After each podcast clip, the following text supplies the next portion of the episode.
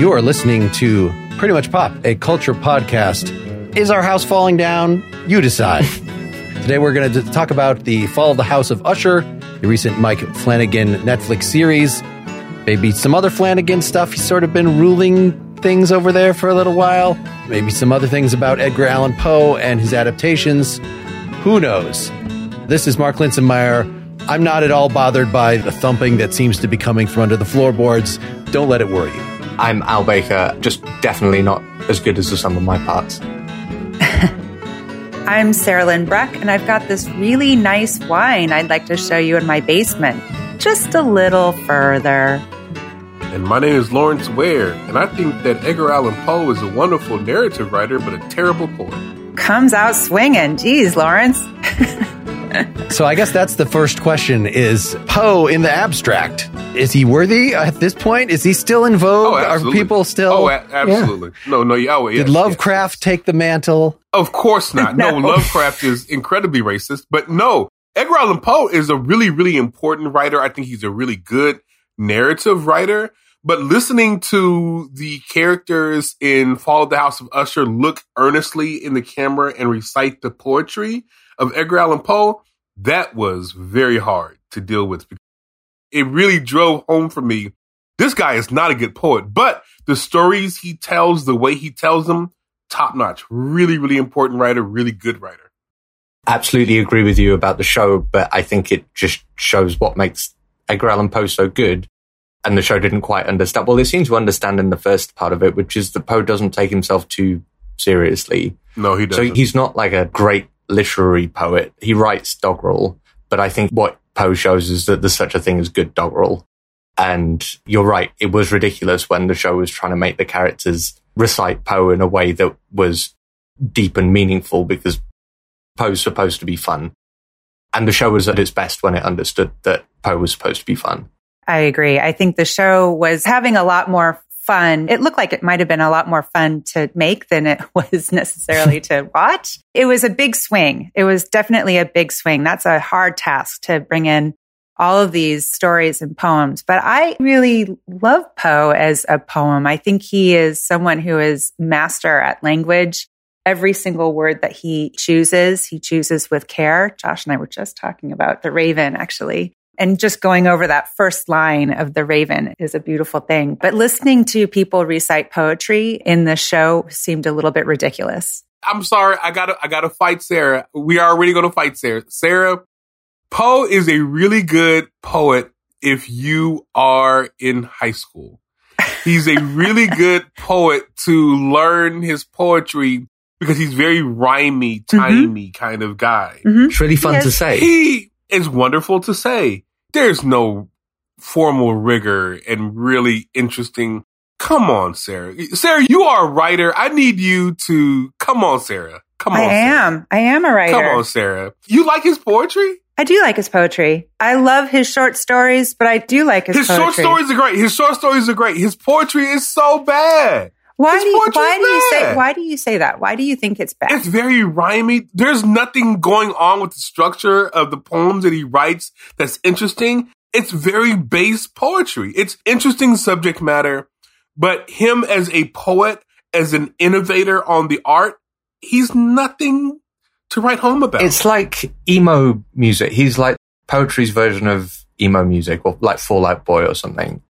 It's good for what it is. He's not trying to be, you know, John Donne or whoever. he's not trying to be Keats. No. trying yeah he's not trying to be william blake or something but he's also it's an extension of his stories like he does such a great job with language and mood and vibe and you know he is the one writer who just looks at the self there's nobody better than poe at looking at the self he stares right at himself in the mirror just like william wilson did and there's nobody better at that than him he's really good at the subject. He's really good at the content, but at being a poet, because when I think about a poet, I think about more than just like the stuff that they're doing. I think about the formal structure. I think about what they're doing with language and whatnot. He is really good with at, at storytelling. He's good at short stories. He's good at telling stories. Good at, at mood and evoking a feeling.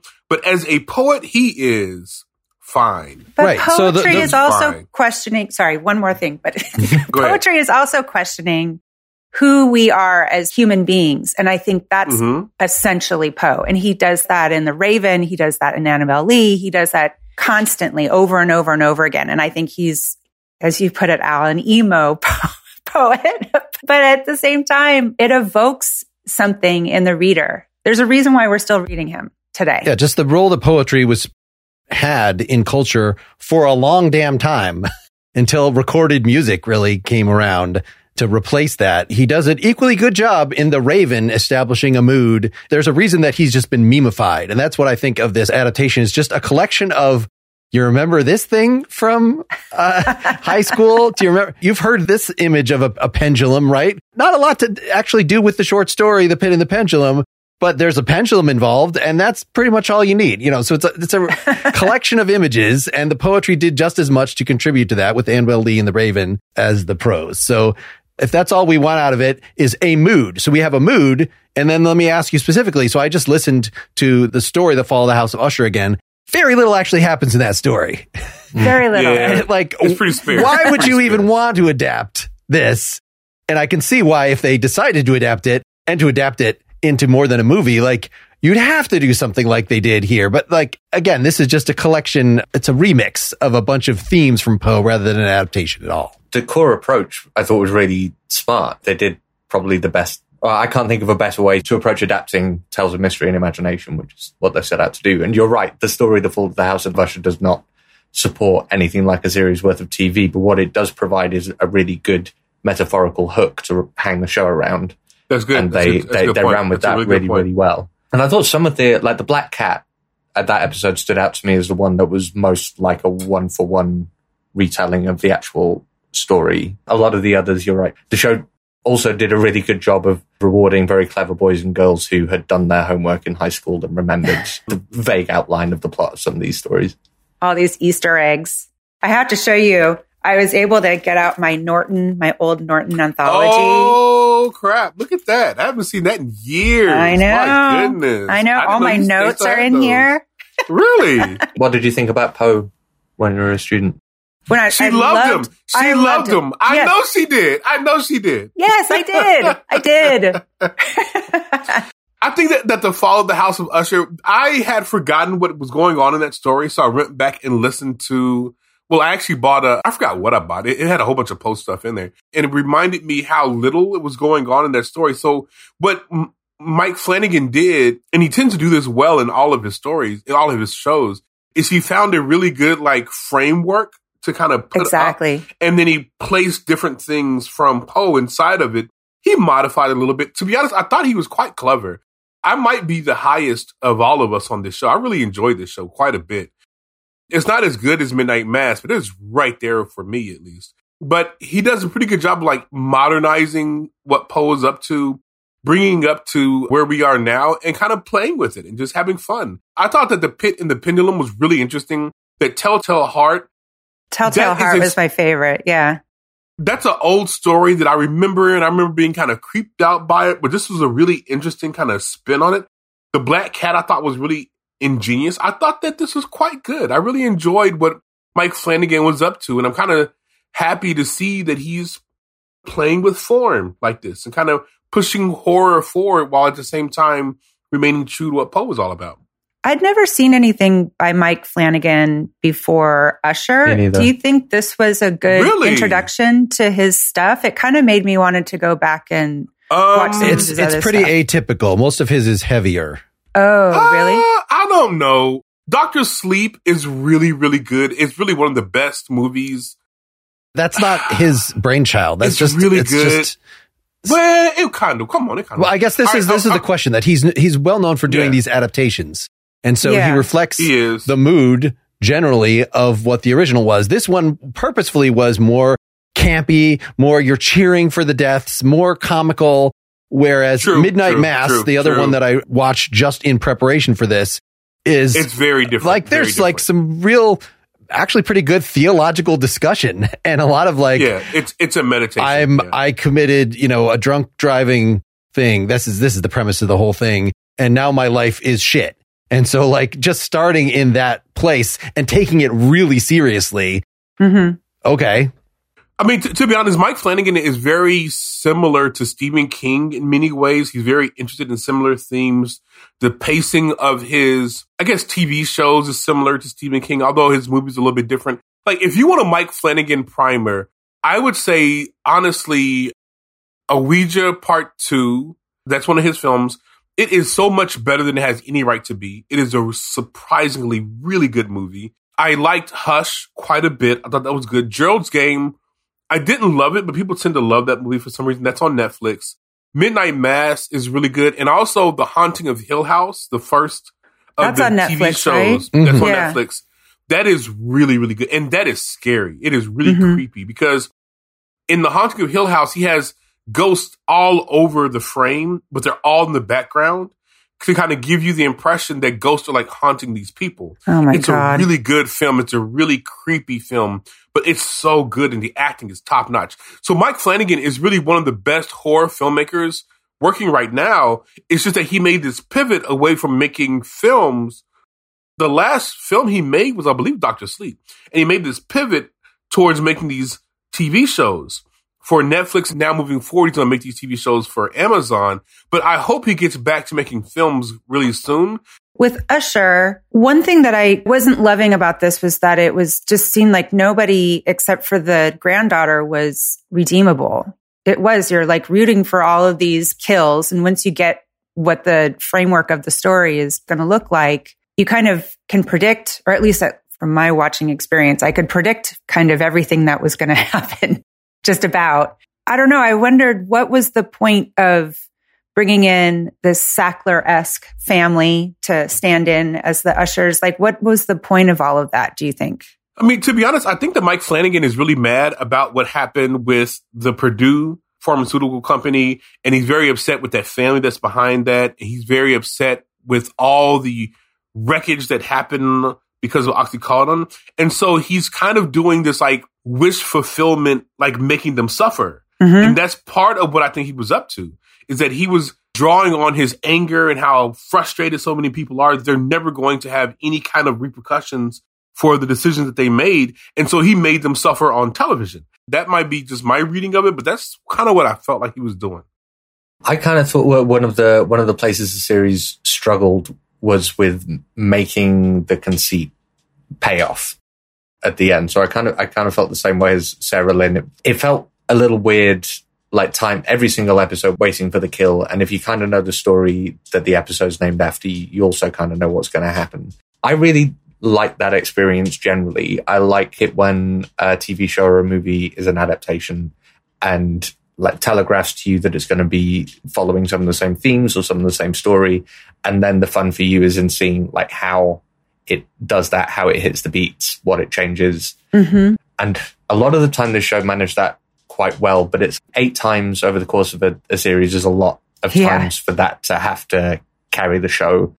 And I think the way they tied it all together with the, I guess, are we doing a spoiler alert? Spoiler alert. The Spoiler alert moving forward. Spoiler alert moving forward. If you don't want to be spoiled about Fall of the House of Usher, please stop listening. Sorry. And go watch and then but, come back. But let me just Yeah. tell you that you shouldn't worry about spoilers because it's shouldn't about, about that. spoilers. It's like it constructs itself like this is a Shakespearean, and we're going to tell you right at the beginning these are all the characters that are going to die. So, Yes. the, but people might not want to know like how they die because But not like how who they die is is the fun. but the thing, go ahead with give away what you were going to give away, Al. the thing the thing Yeah. I want to spoil is that it's I guess Satan who is behind the whole I didn't read it whole that way at all. Well, right. it's, Well, it's it's some kind of- somebody who makes a deal for your soul, It's a- basically. you it's know. a Mephistophelian Right, yeah. entity. I didn't read it like that way at all. It is Mephistopheles. He's also adapted Faust as the the like meta narrative.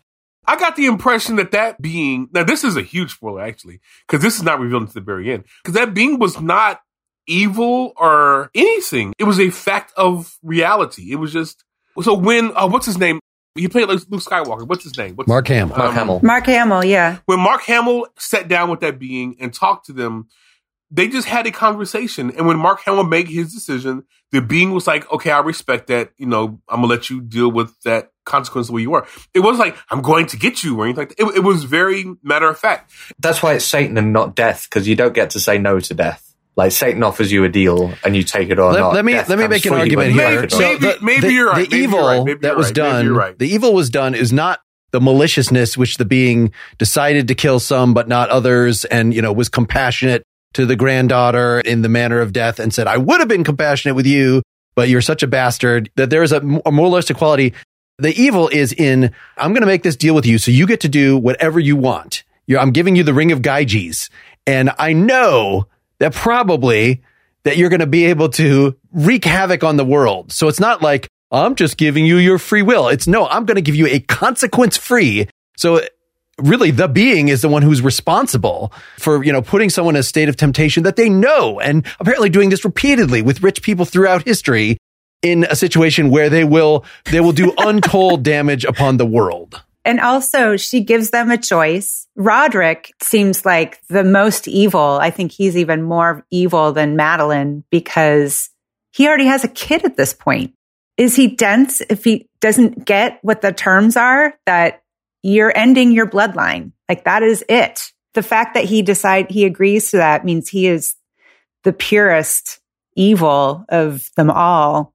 But I was listening to a podcast and somebody raised the question of whether this show is asking if evil is inherent as being part of a human being or if it's something external, if it's something that comes at us from the outside and tempts us, or is it a combo platter? I read this as it being part of humanity and part of our, because for me, the real evil in this story is greed. Like that is greed and hubris. Maybe Al is kind of changing me here. I didn't read that being as the devil because when I think of the devil, I think of like an evil being who's behind the scenes manically thinking of how bad to get people. uh, Maybe this is a version of the devil that's being presented, but the real evil of this is really the greed of, I guess, Roderick. Maybe his sister as well, but really Roderick. That's really what the greed is. That's really what the evil comes from, from his decisions. And everything that happens is a byproduct of what he decides. That's how I read the story. So that was already within within him. It was it was him. It was him. I think Sarahlyn was onto it when you said you brought up the idea of consequences, and it seemed like Lawrence earlier you brought up the fact that this is clearly inspired by his anger at Purdue and the pharmaceutical industry generally. And it really makes sense that the main thing that he wanted to take aim at is the idea of not just like people acting badly, but people acting badly who have got themselves in a position where they can do so without consequences. That's brought up like the Oh, Mark, yeah, Mark said that. right at the beginning of the show in the courtroom. Who's the prosecutor? I can't remember his name. He's he's like these people never have to face any consequences, and it comes up in a lot of the episodes. Like Prospero's orgy is all about like consequence free pleasure, and yeah, it comes up over and over again. Consequence free You know? until I blackmail you about it. Yes, exactly, but no consequences for him. The prosecutor, Dupin, which who is like the Sherlock Holmes sort of character, Yeah. which is a weird juxtaposition because he's not doing anything Sherlock Holmesy or like he's not the Dupin character whatsoever. It's just a it's just an Easter egg name. when in the past in the in 1979 he's able to go through and figure out what their lifestyle is by all of the hints that he sees like you know the coffee and the honey on the floor and all that kind of stuff he's able to the crying baby he's able to figure out what their deal is And he's played by the great Carl Lumbly, a wonderful, wonderful actor. That I was really happy to see him in this role. There are multiple aspects to Poe. He's of course best known for this gloomy stuff and the Raven and House of Usher, but then throwing in the Dupont stuff, which is really a separate genre. Like he is, you know, one of the it's the creators. first of the, detective story right first there. american detective story Yeah, and Arthur Pym, the name that the Mark Hamill character has, is referred to this. It's a very sort of proto. It's a high seas adventure story of somebody being. I don't know if you guys ever read this one. It's not very commonly experienced, but yeah, it's somebody they refer to it like going to the Arctic and there's a issue and they end up eating each other. Something that's very out of genre for Poe. So feeling the need to like we're at least going to refer to that. We're going to try to build it into the same Poe verse here. Mm-hmm. It was an interesting choice. What did you think of the fact that Verna lets everyone basically be responsible for their own deaths, like all of the kids be responsible in a way for their own deaths, except for Lenore at the very end? Hmm. I, Did you I, notice that? I, I didn't pick up on that at all. That was the whole point that she was the only one that was guiltless. And so she got a consolation, significant spoiler, but like a consolation prize of, I still have to kill you, but it won't be as nasty as everybody else. And in fact, I'll try to make you feel better about your life before I do. But she doesn't actively kill each of the other kids, right? Like she basically lets them set themselves up for these gruesome deaths. And yes, she gives Lenore a much nicer death, but she is the one who puts her hand on her and and she goes. I didn't read much into that. I honestly didn't see much. Yeah.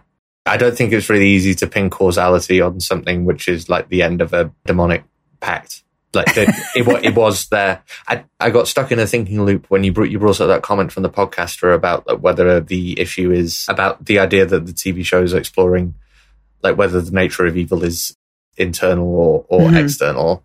One of the points of the show might be is that it just kind of doesn't matter. If you think about the original stories that Poe's telling as well, especially what it, the stories of his which end in people like going mad and usually dying, which is probably most of them. One of the common themes is that there is always something real which is happening to the characters, or it feels in the story like these are real things that are happening. But these mm-hmm. are also things which, if those characters were to tell other people that those things had happened, they would sound insane.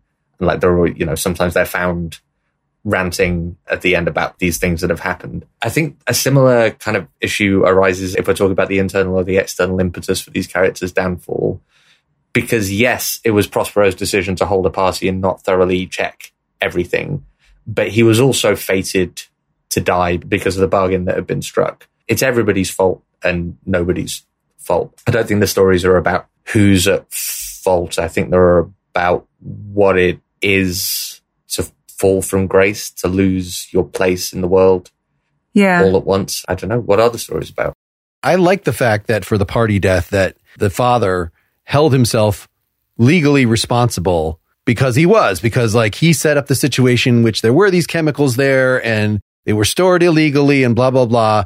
And I sort of wish that they just put a little more of the writing effort into trying to make that across the board. So he really could hold himself not just responsible for I don't know, talking in a bar of like, would you be willing to give? Like, that's just a bullshit session. I don't see that as like, and now sign this in blood. Like nobody would actually, if you were in that situation, you would not actually believe that you had made a real bargain. So in, in some extent, even though yes, it's his own greed, it's their own, the fact that they were willing to in the abstract, not just say, of course I wouldn't do anything and let my kids get killed, you know, or my nephews, nieces Mhm. get killed. But that's like a pretty minor thing. So that doesn't show their deep venality. It's what they actually do based on that. I don't know, rest of the man. If, if I'm in a bar on New Year's Eve and a being says sell your soul, I'm not fucking selling my soul, dog. Like I'm just not doing it. And then once it's over, I realize like, it's like something supernatural happened. This is a conceit that happens in many stories that are adjacent to Edgar Allan Poe where characters like make these kinds of deals. Mhm. And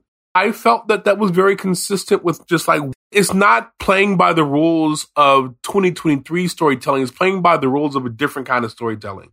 And it was very consistent with what those kind of stories would do. Like around the time Edgar Allan Poe was writing, there's a lot of stories like that of people selling their souls and whatnot and kind of these kind of bargains that are happening. And that felt very consistent with the kind of story that, that he wanted to tell. But me personally, if I'm in a bar and some woman comes to me and is like, yo, would you be interesting to sell your soul for all this money and all your kids would die one day? Fuck no. Get away from me. I don't care how drunk or high I am. I'm not going to agree to that bargain. And so I'm sorry. I hold Roderick to be very culpable in this. And though he's not directly responsible for all the deaths, he is indirectly responsible for all the deaths because he sets the conditions for them to have the money, for them to Like, so for example, in the Telltale Heart, he gives her the money and he kind of gives her the ability to do what she's doing. Now he needs it for his own health reasons, but he kind of sets the stage for what happened. Mhm. I think that he is culpable. Yes. In all of these, Yes. They, yes. deep- they make it, deeply make it clear by setting the kids against each other, both in general for its affection and in this specific situation of there's a Yeah, mole among you and you got to figure out like that, that Yeah. directly set up some of the deaths. The cat one, not so much. It's more just The cat one, not so much. You're right about it's cat- more just the, cat one. general, you know, just like the being said, you can be unrestrained and have no consequences. This was set up to, hey, you'll be able to do whatever you want for your kids. You know, it's just reinforcing the point that we should all be familiar with is that if that means that you give your kids no consequences, then yeah, you might have a kid that is going to abuse drugs and die as a result. The cat one to a lesser extent because he was able, he was only able to get the replacement cat because he had infinite resources. Mhm. The show does feel the need, like right at the very end, to have Roderick Usher just sit in the middle of the frame and say, "It is all my fault," and even if none of this had happened, I always knew that I was gonna become powerful by murdering people. So yeah, there isn't really any question that Roderick Usher is the bad guy. No. And she also said at the end that it's not about selling your soul. She was like, that's child's play. It's about legacy. It's about you are ending your bloodline. And I thought the biggest gift that she gave Lenore at the end was telling her what her legacy was. And that is something that I think Roderick, I think, and Madeline were both hoping that they could buy with money. consequences again is another kind of consequences whenever the show talks about consequences and uses the word consequences it's like things that you need to avoid when you're trying to get away with venal behavior but legacy is another kind of consequence right Yeah, totally. I want to talk a little bit about what I appreciated from this show, though. So, one of the things that I really appreciated, and it might have creeped you out if you noticed it, or you might have missed it completely, but oftentimes, whenever, well, there's a couple of things actually. First of all, one thing that you might not know, they had to change uh, Roderick, the actor who's playing Roderick, like m- in the middle of, of shooting the show Yes. uh, because there was all kinds of drama around another character. I'm not get- another actor. I'm not going to get into the deep depths of that. Frank they change Langella. it. Anyway. Yeah. Yeah. they had to change it midstream. So I thought they did a really admirable job of kind of reshooting everything around that because they had already started shooting and then- then they had to change it. So I thought that was really well done. But one of the things that I appreciate about the filmmaking is that whenever Roderick is sitting down with what's the character, uh, Carl Lumbly, the black guy, what's his name? Du- DuPont. DuPont. when they were sitting down in that room and they were having conversations, oftentimes behind DuPont, there would be like ghosts behind him, Mm-hmm. right? Moving around. It was really creepy. And I loved how it was incredibly creepy and really Halloween inducing without being like jump scares all the time. Like that's one thing that Mike Flanagan does a really good job of Yeah, it was super creepy. creating an atmosphere of dread and creepiness without jump scares. One of the things that I think that horror filmmakers have really kind of relied upon too much here recently are a whole bunch of jump scares. If you look at the really good horror films of the past, Halloween, The Exorcist, whatever, it's all about dread. It's all about making things feel uncomfortable and unsettled. Like the um like the shining, it's all about making you feel uncomfortable and unsettled. Mike Flanagan is really good at doing that without relying up. Now, there's a few jump scares. You know, someone, There are plenty of jump many. scares. Are you kidding? it's, it's, it's one or two. A ghost appears right in front of, you know, that kind of. It's not that many. It, uh, it's not that many. Not as many as it could have been. It's really good at creating like an atmosphere of dread, and I really appreciated what Mike Flanagan was up to with that. felt like the things that he was reveling in more than jump scares were gore and like gore moments He it was very gory. It was much gorier than he. those were very effective, but also felt really earned, not gratuitous. You you got like a couple of big ones every episode, and it always felt needed, yeah. and also over the top enough that that it was still fun. Your mileage will vary though, because my girlfriend did not did not get on with the skin melting orgy. Yeah. That's, Oh, yeah, wasn't that was fun. I thought that was wasn't fun. You know what though? Goldbug, the Goldbug episode, that death actually I thought was kind of spectacular with all of the glass and there were some hints of William Wilson in there and that was really fun. I uh, not fun, but you know, Sure. No, It it's was supposed to be fun. It it's was a fun, fun. show. It was Pretty fun. Come on, spectacular. Sarah. It was fun. Like, I'm not a big gore fan. Like, so last night I watched two movies that I'm never going to watch again. I watched a movie called All Hallows Eve on Shudder, and I watched The Terrifier Part One on Shudder, and those are like All Hallows Eve introduces like this clown, creepy clown character, and The Terrifier like really goes to a whole other place.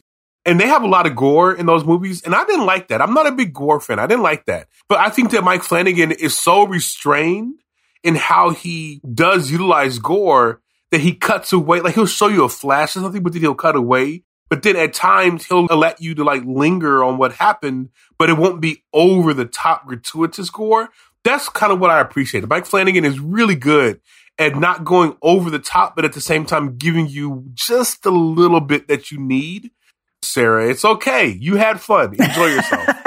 the thing that did sort of worry me I've complained on this podcast a number of times about the show American Horror Story, which despite the fact that I've complained about it, I watched eight seasons of it, you know, a lot, a bunch of seasons of it. yeah. So clearly it was good enough, but I find it, it is, Far more than it I is did. trashy. And I found Usher pretty damn close because, you know, it has a lot of characters acting poorly and taking drugs and this mixing, whereas most of the other Flanagan stuff really develops one idea. The one idea that they had to develop, which is this sort of like, you've made a deal. I mean, that's not even in Poe, right? That's just, as you were saying, Lawrence, it's something that was of the time, Devil at the Crossroads or whatever. But like, there's not a specific Poe story, I believe, that that even comes from. Not that I'm aware of, no. I'm just wondering if I can see this as a a high point in art while at the same point seeing American Horror Story, which is a lot of similar. Like one thing that was fun about this is seeing the same actors that were in Midnight Mass, that were in Haunting of Bly Manor, in these different Henry Thomas, who played the kid from E.T., play I know. a coke I love addict. that. Like that's He's having so Oh, much fun. hilarious. showing us the I I mean, I think I think American Horror Story. They're intentionally gore. Like, I'm not gore. They're intentionally it, like the low gore is part of it. Yes, campy. campy. It is, but it's campy. It's intentionally low brow. Like it's not very sophisticated. That's kind of how I think there may be two seasons of that show that I kind of felt was like high art ish, but it's not trying to that. Mike Flanagan is trying to be high art. That's he, what I'm concerned. Like, did it actually work? I think it did. I think Mike Flanagan's pretty good at this. Like consistently, I didn't love his Midnight Club show that came out last year. I didn't love that, but pretty consistently, Mike Flanagan is really good at telling compelling, highbrow, artistic horror tales. Uh huh. Okay, so Hill House, top notch. Bly Manor, it was a little slow for me, but it's really top notch. Midnight Mass, by far the best. Midnight Club, didn't love it. It's a little kiddie for me. And this, and then there's this one. And his production design is always good.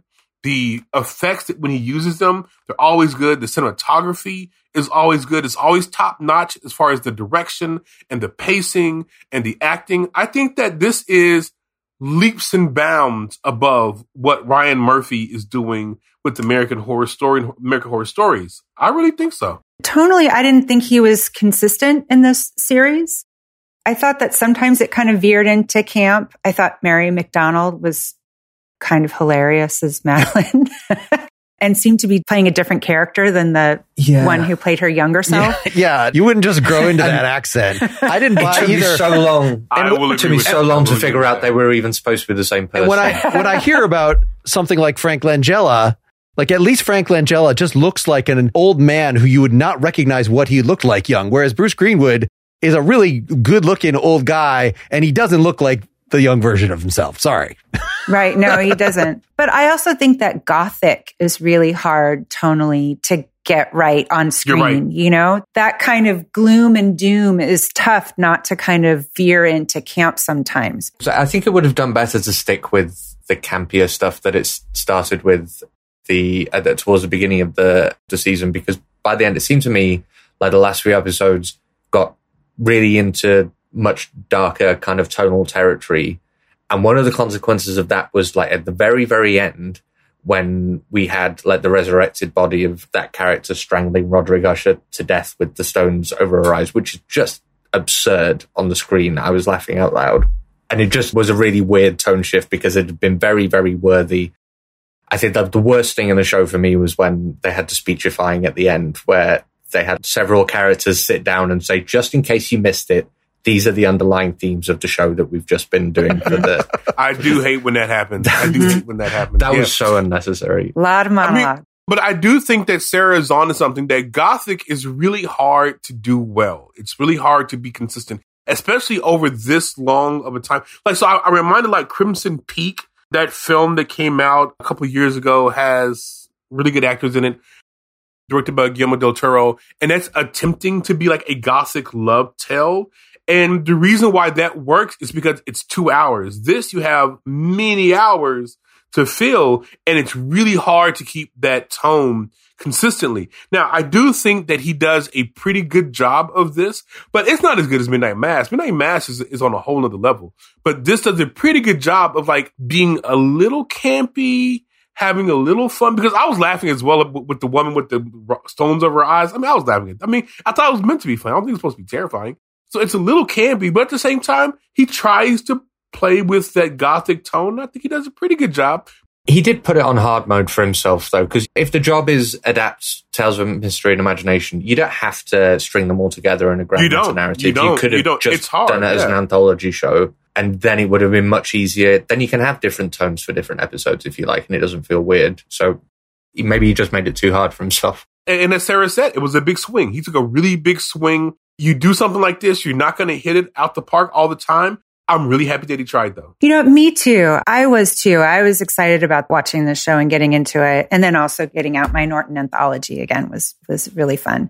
The tones worked overall for me. I wonder if essential to a gothic thing is that you actually put it in a gothic time period that I kind of had to think It might be. That's a good point. and any flashbacking, it kind of makes it easier that flashing back to the 70s is not the same as flashing back to the 1870s, but yet you still have a sense of displacement. And so we're talking about the haunting of Hill House or whatever. I know those also take place in present time, but since it's been a few years since I watched those, my memory is of here's an isolated place. Like all the other Mike Flanagan stuff, it's like here's an isolated place, a place out of time. So this was the first one that was like actively we're dealing with mass media. We're dealing with current events. We're dealing with all this stuff. We're bringing up Donald Trump. We're, you know, such that it just, it made it harder to sustain. I think that's what you're saying, Lawrence, is, you know, how do you do a gothic tone? Maybe don't have it in modern day. Or if you're going to have it in modern day, have it in a spooky castle that's on the edge of things. Don't make the house. I don't know. What did you guys think of that? Let's make it a, a dilapidated suburban 1980s house, 70s house. The house imagery in Poe has always stood in as the symbol of the self or of the mind. That's sort of typical. And so the fact that he is in Fall of the House of Usher story, he is literally sick and he's also spiritually sick. And I wish that Mike Flanagan had taken some of those themes because you can say that we have a sick society that says it's okay to have billionaires kind of run society. You know what I mean? Like you can actually stretch those kinds of themes that they were talking about in Andrew Jackson time and stretch them out to today. And I wish that he had kind of hit that a little bit harder. That there's more of a reflection of us in these stories than actually what we saw on the screen because I I was relieved I didn't I mean I didn't relate to any of these characters. They were not particularly likable and you could kind of pat yourself on the back, you know, as you would at the very end and saying, "Yeah, I'm just fine with my happy family and my partner and you know, as he was saying my grandchildren and and I'm richer than anybody else, you know, and that's kind of what we're supposed to be saying to ourselves. But I didn't think that that ending in any way was was earned because there was no sense of culpability from the beginning, no sense of communal culpability that you would find actually in the short stories by Poe. He's saying a lot about the society at the time.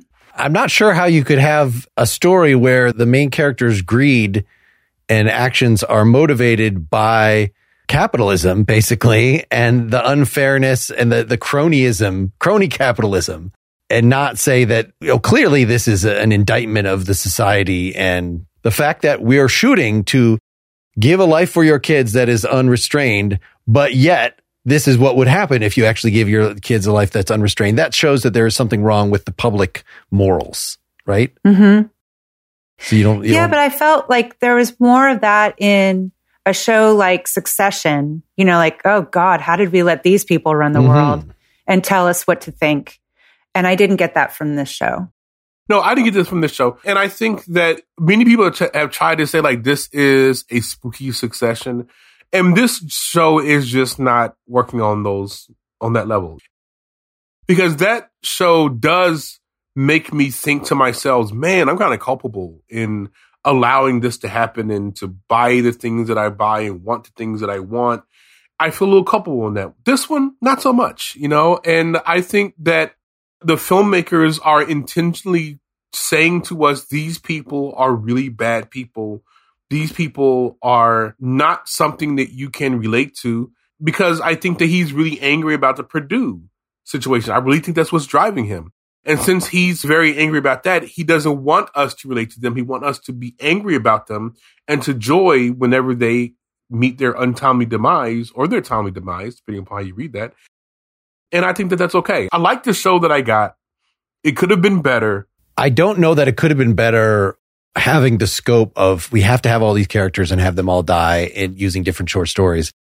I don't think you could have had some succession level drama given that framework. Like Midnight Mass can have that because it has much more modest aims, because it has fewer characters and we're really focused and very little happens to them. It's sort of just kind of one extended event that is happening to them over a period of a month or two or whatever that happens in that show. And I'm not going to spoil that show because it is definitely I'm also going to disagree with you. A, a lot happens in that show, sir. I'm sorry. A lot happens in that. It, it is one event over a, a month, but a lot. Come on, dog. Like, Sarah hasn't seen it. We're not going to spoil it for Should her. I I'm not see it? Should I watch it? you Yes, should you should Mid- definitely watch it. Midnight Mass is really good. Matter of fact, Sarah, when you watch Midnight Mass, I want you to text me.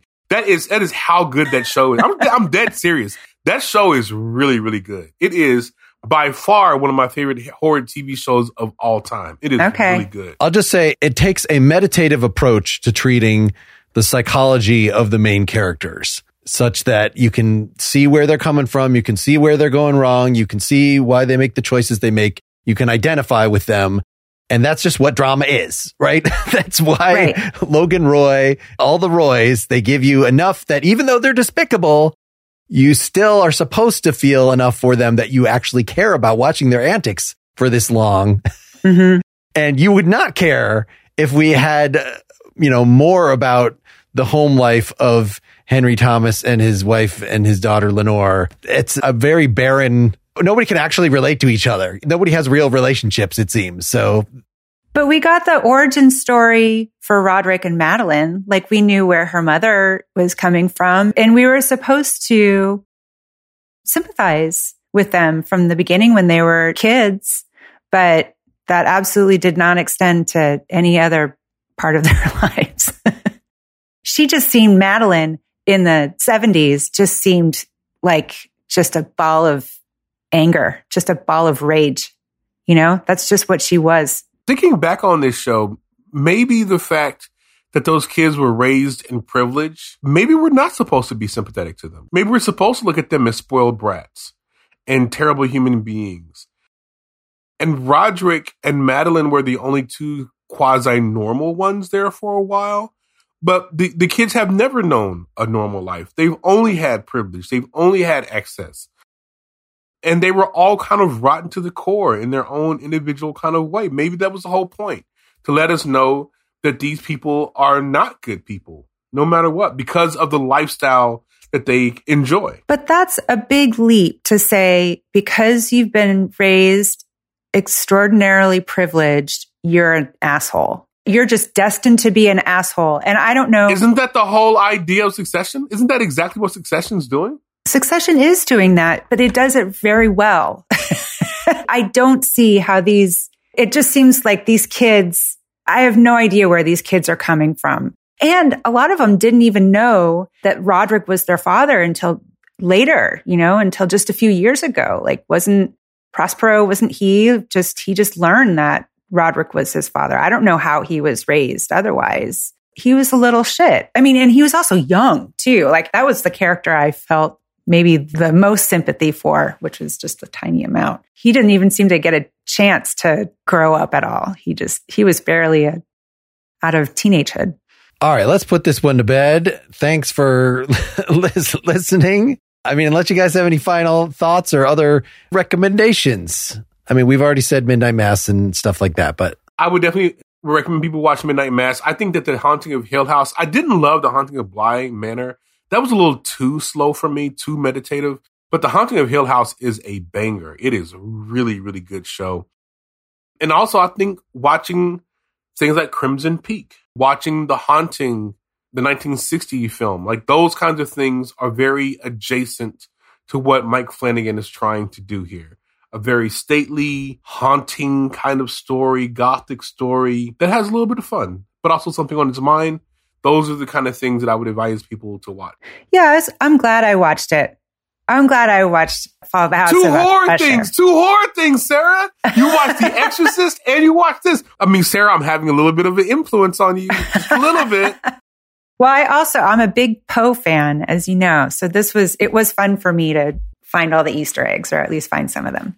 Well, that means that you are predisposed for liking horror, and you are missing out on a lot of joy in your life because you're not watching more horror films. I just don't want to you be scared. clearly you clearly like horror stuff. You just don't like being scared. I don't like being scared. Nope.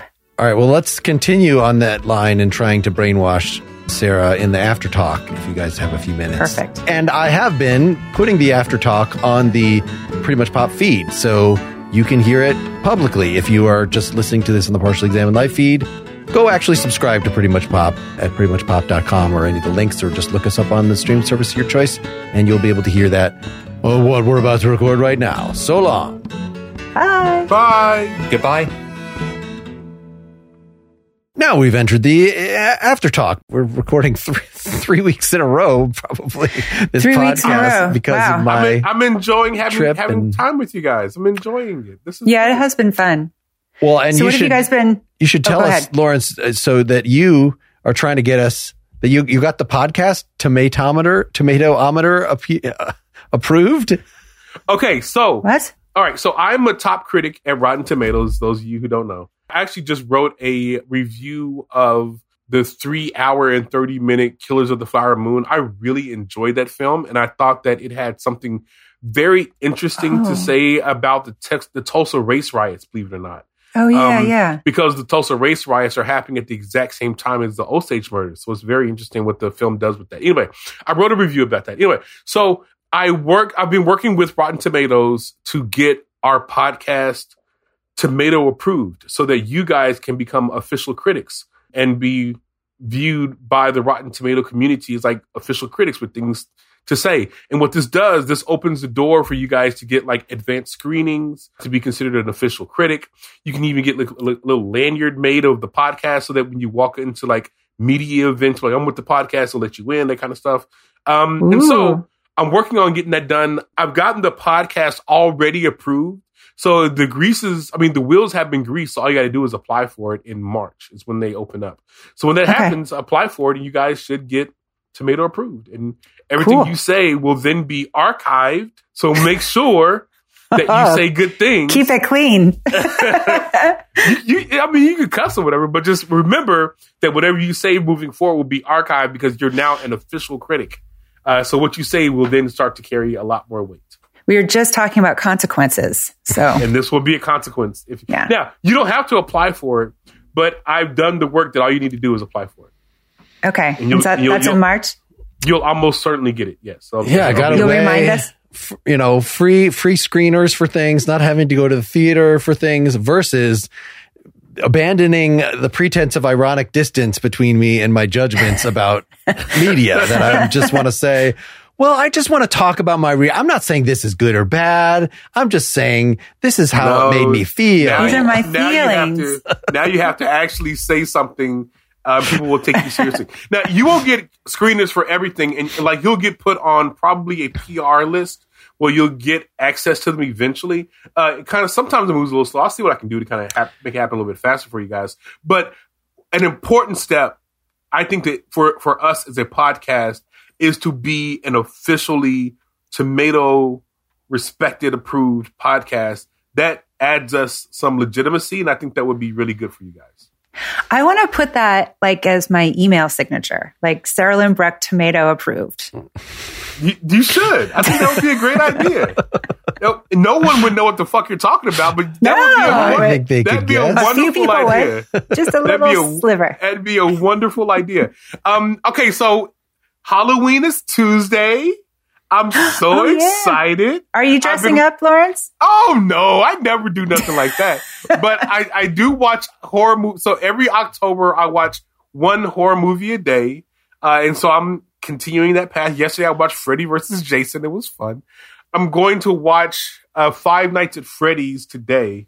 My son, my youngest son, the eight year old, he actually wants to watch it. He wants to go to the movie theater. And Oh, watch it. Josh just watched that yesterday. The- did he? So I, I need to um watch it first just to make sure that it's okay for him to go to the movies and watch it. Josh said Um, it's appropriate for probably like 13 or 14 and up. Ah, I might have to watch it just to make sure. Because I'm, might. I'm a little, I'm a little protective of the baby. Uh, Yeah. he's a little, he's a little impressionable. He gets scared. You know, I don't, I don't want him in, in the bedroom with me at nighttime. Um, but yeah, so so you guys should be watching horror stuff. I want you to watch Sarah, you particularly, one more horror film before Halloween. It doesn't have to be a, a jump scare horror film, but something creepy. Come on, Sarah, do it for me. I, I'll, you know, I'll, may- I'll watch uh, Midnight Mass. Do that. Do that. That I has a watch coup- that.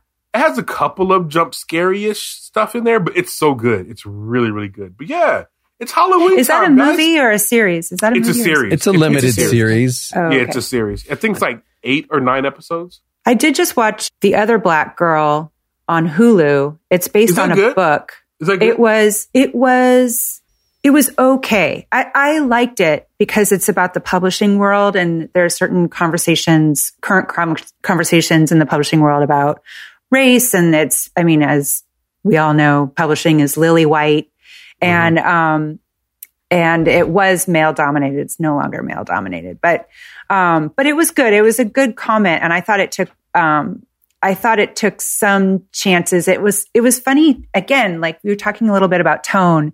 It was kind of all over the place tonally. Sometimes it was like drifted into, you know, horror a little bit or creepiness, and sometimes it was um, very funny, and and sometimes it was very smart, and sometimes it was just over the top.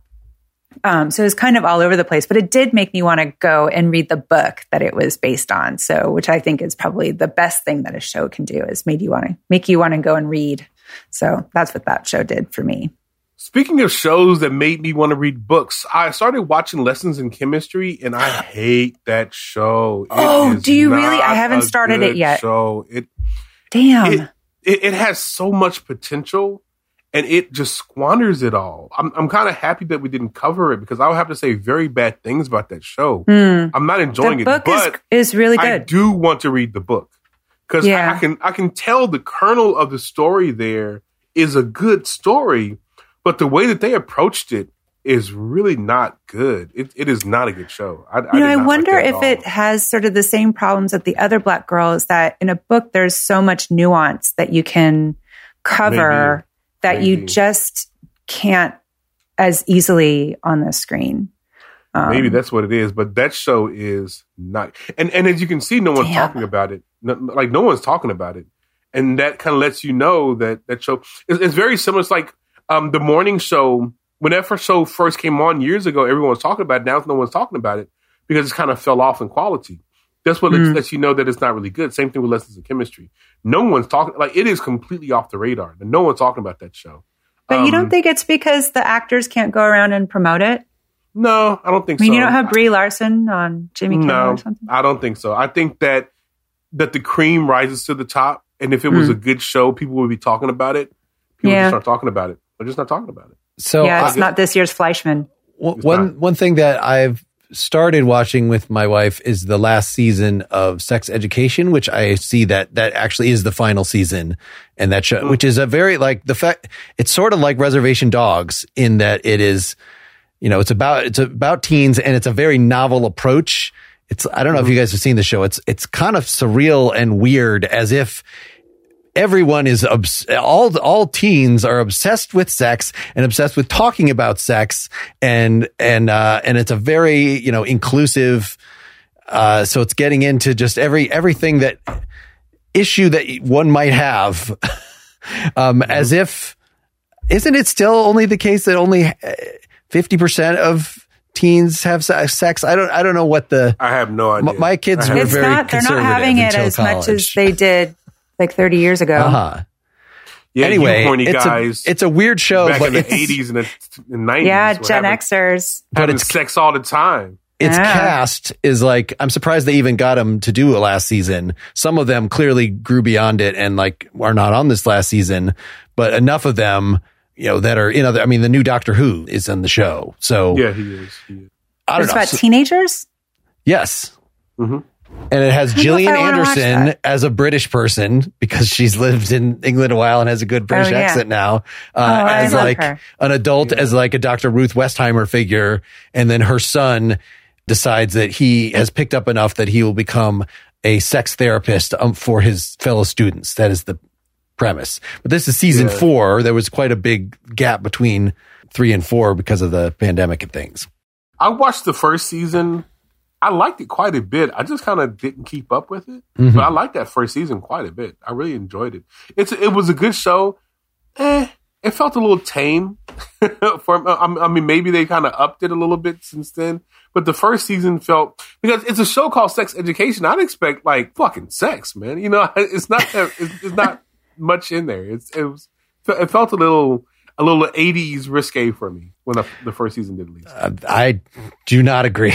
but, but Maybe I'm a little hornier. Maybe that's so much more, you know, presented in terms of like to the point in this last season of semen on the wall, kind of, you know, that kind of graphic But that's level. but that's that's but that's 80s risque stuff, man. That's like that's like weird science level stuff. That's not that that's not that crazy. but a very, you know, woke version of that. It's not Mm. at all, you know, I- I think teen sex comedies was such a weird genre like that. It was. It if was we could weird. think of an excuse to treat that, not that I want to go watch, rewatch a bunch of that crap, but I watch a, you know, it was like, ooh, let's, I you know, what you tried to tons get. of it, tons from- of it Of when I was younger. Oh my Yeah, of gosh, I watched a lot of it. Way more than I should have been watching. Like American Pie, like that that was a phenomenon. So That yes, was. so if there's if there's so American Pie was like a newer iteration Yeah. of that. I mean, it's Mm-hmm. the Porky's in that era is the sort of the yeah. I don't I don't want to say classic because they're all terrible. They're they're like- din- they're dingy and make you feel nasty. Most of them and are, terrible. yeah, very Yeah. bad. Yeah, not good at all. a, a a thing that could never really be repeated because kids have the internet and they don't need to see boobs on a on an R-rated movie. It's like you Well, a lot of it was just the point. kind it's so outdated. A lot of it is Yeah. kind of rapey now, or you know, Oh, I mean, so it much really of it is like is. Yeah, and like I remember watching Revenge of the Nerds and like Oh, loving God. that movie. I, I, love saw that, many movie. times. I love that movie. That Mhm. movie is terrible. So now. if there's- Like, if there's a looking back on modern that, it was movie- really bad. Yeah, if there's a modern movie that reflects back on that and is you know, subverting it, and you know that's a popular thing, I think this would be a mm. good excuse to revisit the genre. Is it a genre? is it? It really Teen, teen sex comedies. Everybody's got to get laid before graduation. Gotta have sex in the library. So, so I mean, maybe sex education actually is, but it's it's a distant cousin of that. Besides the fact that it's super British, and none Yeah, of those yeah. teen sex comedies. Maybe there's British versions of them, but I'm not. Those were not part of the canon. Of that, I, it was not private school for girls. Uh, you know, I guess there's at least things like Meatballs that were like Mm. but halfway in between. was about camp. Right. So it was halfway in between a sort of teen sex comedy, but also a Saturday Night Live thing, you know, one of those many Bill Murray, Chevy Chase, whatever kind of in that. I think it's still bad compared to Caddyshack or other things of its ilk. I mean, Yeah. listen, it's clear in the '80s they were doing a lot of cocaine and having a lot of sex because that's that is what gives rise to those kind of movies: cocaine and sex. You think camp movies is a is a a different strain that we could pick at at Those some National point? Lampooners. Camp movies. Camp movies would be fun. Did you guys watch? Um, oh God, I'm looking at a um, a list of of teenage sex movies, and Little Darlings just popped up. Do you remember that movie? No, I don't think Little it. Darlings. I don't think I've Oh my God! before. It starred Tatum O'Neal and Kristy McNichol. Mm-mm, I never saw it. Oh my God. I, uh, and that was the one, and that's also, that combines teenage sex movie and summer camp. These two girls meet at summer camp. One is from the wrong side of the tracks, and the other one is like a Richie girl. And they compete to see who will first lose their virginity that summer. I That mean, what could go wrong, right? Like, that sounds absolutely wonderful and terrible at the same time. it was, it was both of those things. I loved that movie. With a young hot Did Matt you really? Dillon. Wait, wait, wait, wait, wait, wait, wait a second. Sarahlyn, you love that movie? I did. Yeah, I haven't seen it. Sarah Yeah, Lynn oh was my a God. horny teenager, apparently. We're learning some stuff about you, Sarah. Well, like, oh my God, Matt Dillon, I'm a young I just, I Matt just put Dillon. the picture of Matt Dillon with a Bee Gees haircut. Oh in my the, god, in the chat. he was so freaking hot. Yes. I s- oh my was- God. What is going on in this picture? oh my gosh. what is Let this picture? Mark, you, you got to share that picture to the people I will. listening I will. so they can know what the hell we're Oh, talking yeah. about. Oh my if you look God. up Little Darlings on IMDb, you will that. see that, all. that hair is is fried, dyed, and laid to the side. My God in heaven. Goodness gracious. he was Whoa. so cute.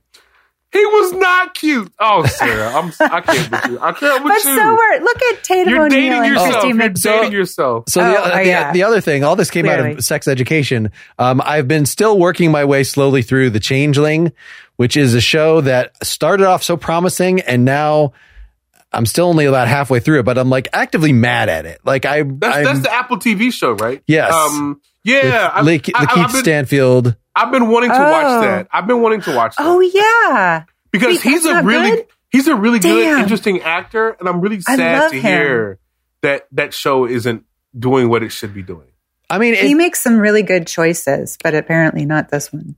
I, I think just uh, so the minor spoiler, but like just as a pre- pre- preparation for whether you want to watch this, is it puts you through like a very realistic, dramatic kind of hell early Hmm. on, Oh. and then you're like, oh, but wait, was this all just a setup for some shitty fairy tale? Like, and Oh, and wow. the season has yet to reveal to me whether it is a setup for a shitty fairy tale or whether the fairy tale is just you know the delusion of someone who has done something very terrible. So enough said. Hmm. But uh, Okay. I don't know. Like I really like the mood and it has of the first episode. But then beyond that, I'm just getting angry at it. And I wish it was a movie rather than a fucking series. How how long Hmm. are the episodes? How long are the episodes? Like a full hour.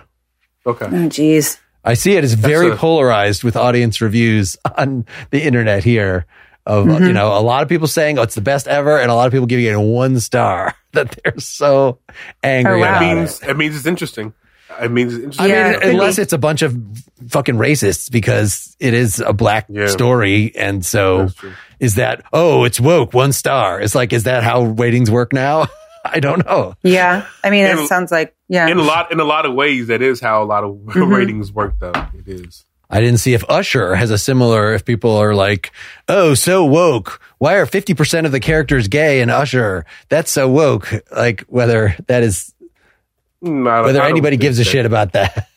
I don't think nobody. That was so interesting in Usher because the fall of the House of Usher is all about like it is about bloodline and keeping the bloodline quote unquote pure, which meant Mhm. like that they were sleeping, you know, brothers and sisters were sleeping with each other and stuff, and um, which is why the society was so sick. And I thought it was such an interesting choice that he decided to go the exact opposite. That Roderick was throwing his sperm all over the place. he was he was He was- definitely spreading it out. he was getting down. And and, and mm-hmm. I if I was in that position where I knew that my kids were going to die one day, I would stop. I would at least wrap it up. I yeah, mean, something. you don't have to have six kids. no, like there, you, there are many ways to have sex without having kids.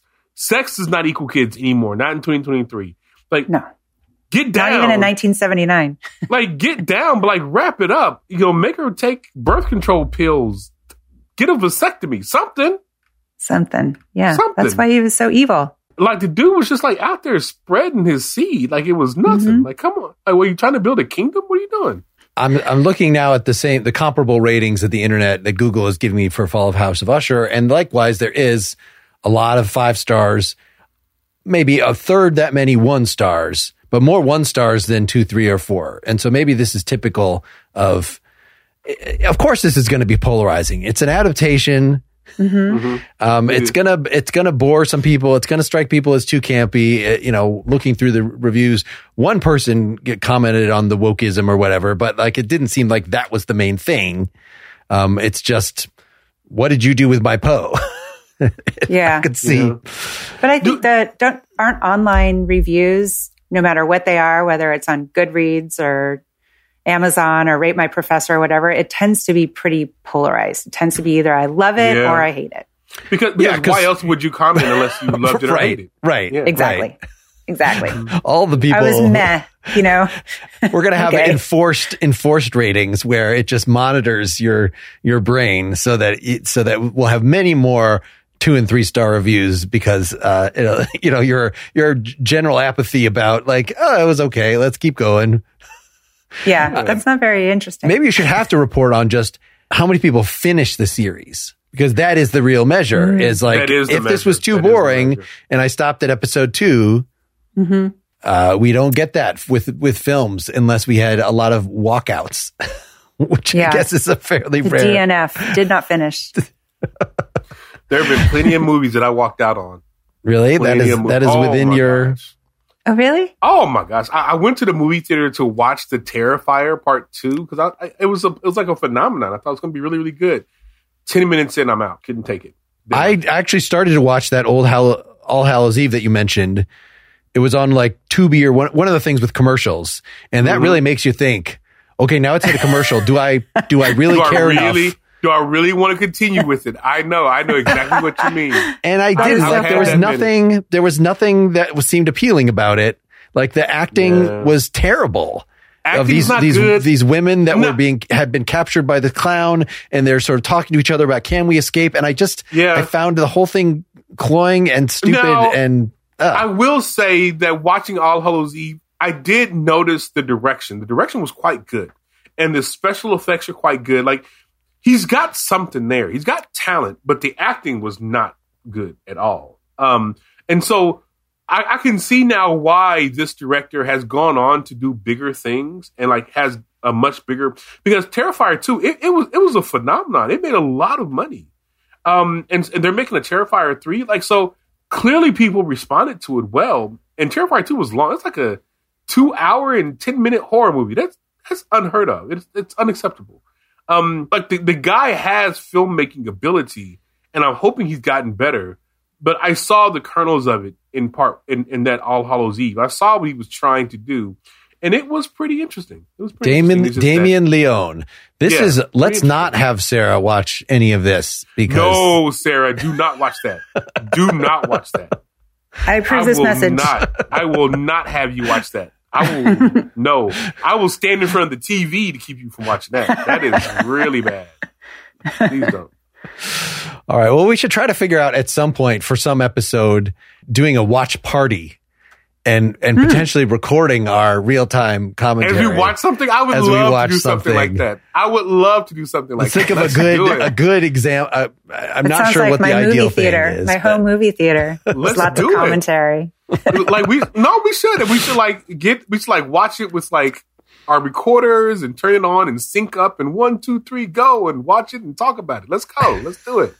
I don't know how you can make that happen. Can you No, make? okay. Is that possible? I th- yeah, I think there is. So like, if you watch, it depends on what you watch, but if you watch on like Hulu or Amazon, you can sync up like so that yeah, you're it's a all watch starting at the party same time. feature. Watch I think it's on Netflix Yeah. too. That- that's like Yeah. one of oh. them. It's So- actually called that. There is an ability to do that. So we'll need to like schedule some time, set it up, and well, let's do it. I'm with it. How do you do it and not have like the sound like of the movie get all screwed up like We'll ha- in the background and stuff? I'm gonna let Mark figure it out. All that. Oh, I think oh, we just oh, good point. Good point. we have That's headphones and It. That's it. That's what it is. Mark, it was all figured easier. So we I did this once with Brian and Erica, but we did it when we were watching a bunch of Korean movies. And so we're reading subtitles. So it wasn't like we could talk as much as we wanted because we don't really care about hearing what they're saying. We're reading what they're saying. Right. That is of course an unusual situation. I've never tried that but with a that normal worked movie. out. I would imagine like like was- trying to read like it seemed like all that multitasking. that my- seems way too much. I'll I'll say like I do not find sitting in my basement with uh you know one of the apps open on my screen with headphones on a relaxing way to watch anything. Like I don't want to have headphones on generally when I'm doing such a thing.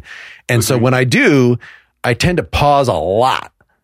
And I tend Right. to even when watching normally, like I you know, I don't know how I sometimes don't know like what mood was I supposed to get out of the House of Usher or something because I paused so goddamn much, such that did I actually let the dread seep in? Or I, I, in this case, I was more binging it. So, but but I think with m- a number of movies, like this is a real issue. Like, am I am I actually getting the filmmaker's intentions when I'm not trapped in a theater?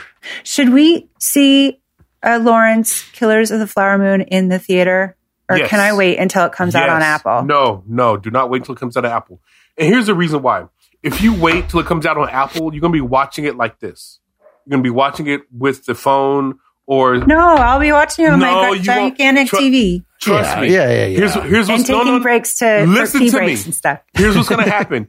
You're going to be in there and you're going to be like distracted by what's happening or something's going to happen or you're going to be looking around or you're going to be talking to a person. You need to be in a film, in a theater with your attention focused on the film and allowing what he's doing to wash over you because it's trying Okay. to take you somewhere. I Mhm. I have seen the movie three times in the theater because I was writing about it. Um, Three times in the theater. Holy I did. moly! Yeah, I did. But but I was writing about it. So the first time I watched it just to get the experience. Second time I took notes. Third time I watched it again to get the experience. But that was because I was writing about it, and I just published a thing about it here recently. But the but the point is that sitting in a theater watching it, you get so much more out of that film than if you were to sit at home and watch it. Like I'm I'm saying, it is really important to watch that film in the theater. Now, it is a big commitment. It is a three hour and thirty minute film. It's a big commitment, Yeah. but it's worth it. It is absolutely worth it. I can't have any water that day. I drink a lot of water. Drink water later. All right, I think we've given enough to the folks. We're done. All right, I'm, I'm tired of talking to you people. So long. I'm done. I don't talk to you anymore. Sarah's got on my last nerves. Bye, guys. Bye. We appreciate your support. Bye, guys.